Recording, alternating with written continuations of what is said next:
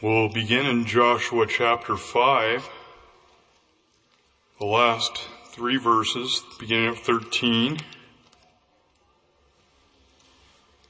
And it came to pass, when Joshua was by Jericho, that he lifted up his eyes and looked, and behold, there stood a man over against him with his sword drawn in his hand.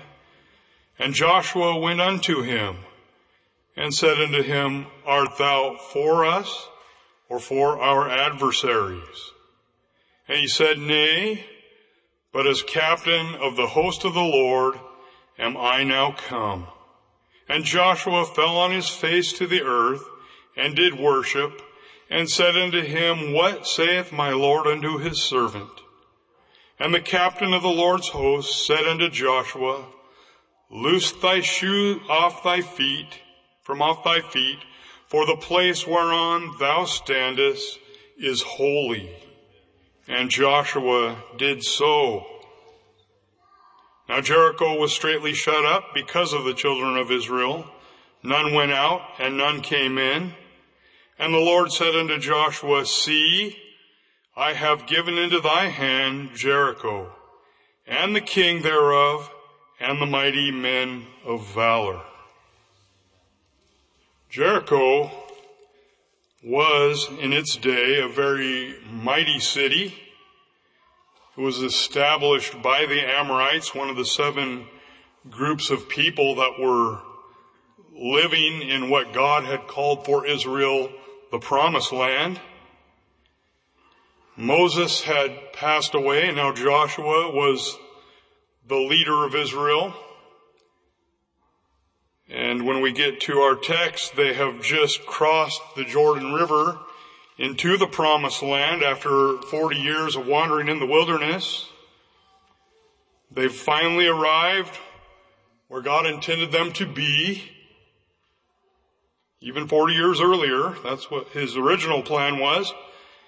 And now they've come up against their first big obstacle. This was a very special city, uh, strategically located at the Jordan River to protect the land from invasions from the east. So it was very well, well built.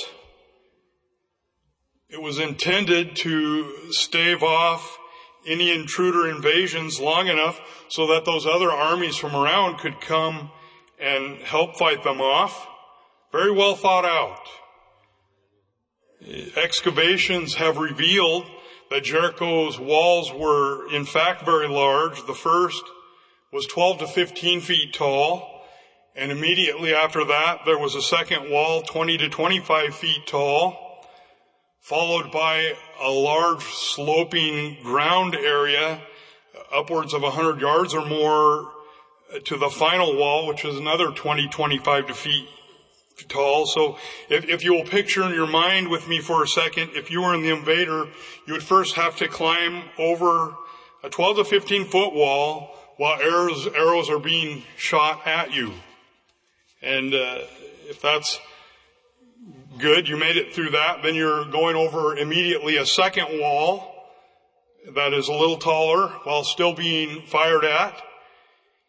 And if you make it over that one, you have to run uphill several, uh, several yards to the third wall, which was the biggest wall. Again, dodging arrows the whole way. I'm sure they didn't put things for you to hide behind. But uh, there you were. In short, if you got to that last big wall, you were very tired by the time you made it there.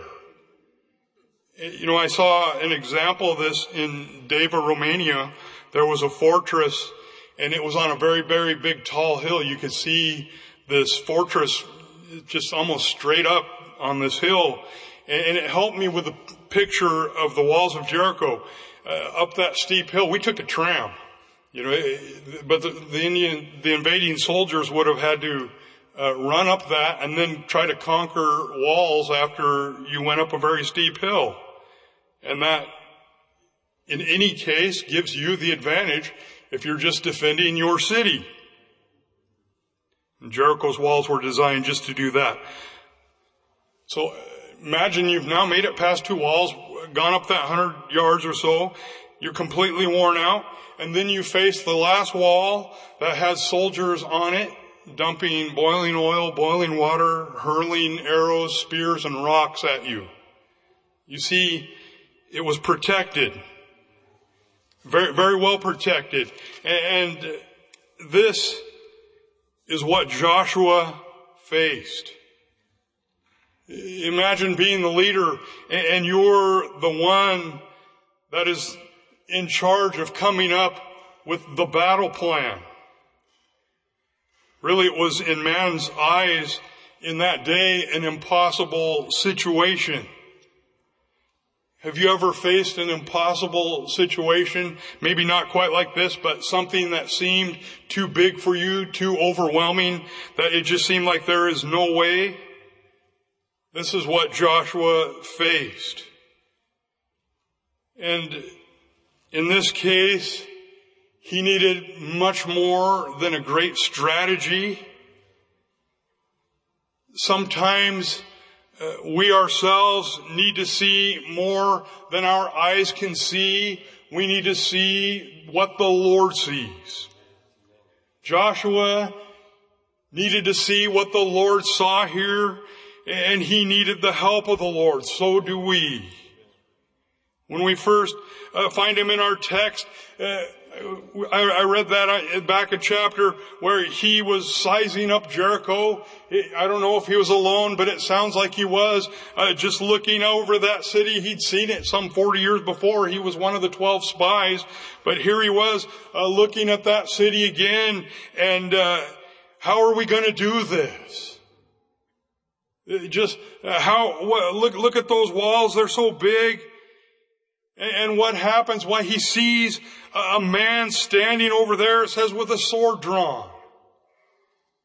It says he went unto him. Personally, I think I would have yelled over to him. But Joshua, it says he went unto him. He approached him. Asked him that question, are you for us? You know, are you on our side or are you on their side? Answer came back, nay. I'm not on either, but I am as the captain of the hosts of the Lord I come. Things changed quickly. Now the Lord was on the scene. Now uh, the walls were still there, but Joshua's eyes went from seeing an unpenetrable wall to seeing the Lord. Amen. That's what you want to see when you face uh, something difficult in your life. His mind went from the battle plan to worship. There's a lot we can learn from that. Winning the battle took second place to worshiping the Lord. That tells us that when we face the great walls in our life, it's better to look to the Lord and focus on Him than to focus on our problem. Amen. I remember back to when I had an affliction on my body for over 12 years. I'd prayed, uh, come up and got prayed several times as God's word instructed to. But well, I remember the, the night uh, that the Lord healed me. It was across the street right over in our tabernacle. It was an ordinance service, uh, like much like we're having and looking forward to tonight. But I remember praying and reminding the Lord. Uh, just it was between the foot washing and the Lord's Supper. We we're praying there, and I just reminded the Lord of what He said in His Word that if I'd gone and prayed, that the, the sick would be healed.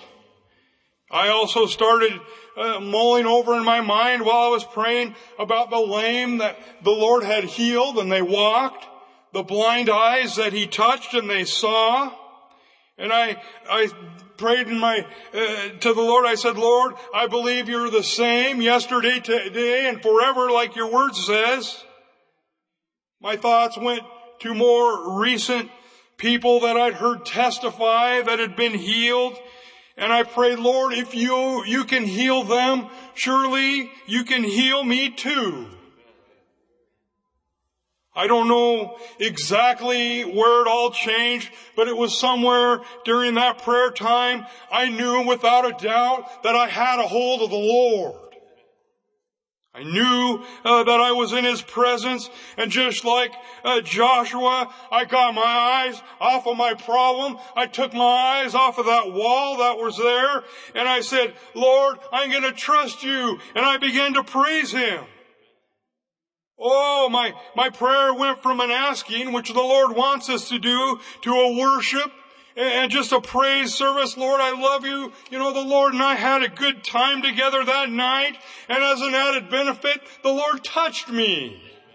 Sometimes when we face situations, we just need to see things through the eyes of the Lord. So many times we can come up with scenarios in our own mind. Lord, uh, you can fix my problem this way. You ever done that? You've come up with plans that I, I know just how the Lord can take care of it. And, uh, you know, so, but you know, I'll tell you something this, I found this, that the Lord has a better way. And He always does. Lord, let me see through your eyes. You know, I can't think of a time when the Lord uh, said to me, Wayne, I never thought of that. I've got, uh, I'm gonna, I'm gonna use your idea. No, the Lord always has better ways. He always has better plans. Oh Lord, help us to see through your eyes. What was the Lord's plan of attack for Jericho? Storming through the walls with battering rams? Tanks? Guns? No. Nothing like that at all. Verse 3 of chapter 6, And ye shall compass the city, all ye men of war, and go round about the city, thus shall thou do six days. And the priest shall bear before the ark seven trumpets of ram's horns. And the seventh day ye shall compass the city seven times, and the priest shall blow with the trumpets, and it shall come to pass that when they make a long blast with the ram's horns, and we hear the sound of the trumpet, and the people shall shout with a great shout, and the wall of the city shall fall down flat, and the people shall ascend up, every man straight before him. God's plan was, we're gonna walk. We're, we're just gonna walk around that city, and we're gonna do it silently. Oh, we're gonna do that uh, six days, and the seventh day we're gonna walk around it seven times. And then we're gonna play some music, you're gonna shout, and the walls are gonna fall. How foolish this must have looked in man's eyes. Can you imagine being Joshua and presenting this plan of attack to your top warriors? Yeah, here's how we're going to take the city. We're going to walk around it and then we're going to shout. Lord, help us to see through your eyes. Lord, help us to see what you have in store uh, for my life and how you plan to take care of the things that we face, each one of us. His ways are better than our ways. Oh, thank you, Lord, for your way. The walls are big, but the Lord knows a way to take down your wall. Lord, I want to be on your side. I, I don't even want to say he's on my side. I, I want to be on his side. Uh, I don't want the Lord to follow me. I want to follow him. Help me see through your eyes. Joshua didn't need a good idea. He needed the help of the Lord. I don't need a good idea. I just need the help of the Lord. And so do everyone here. We all face Jerichos of our own. Every one of us. Lord, help us to see what you see. If I follow you, I trust you. I can believe with all confidence that you are at work. The question never is, is God doing something? You ever wonder that? Is God doing something? No, the question is, what is God doing? What? Because God is doing something and He wants to do it on our behalf. Lord, help us to see through your, your eyes what you're doing. I want to know what you're doing. I, I, want to just follow you and be a part of whatever it is you have going on, Lord, because I know it's a better way.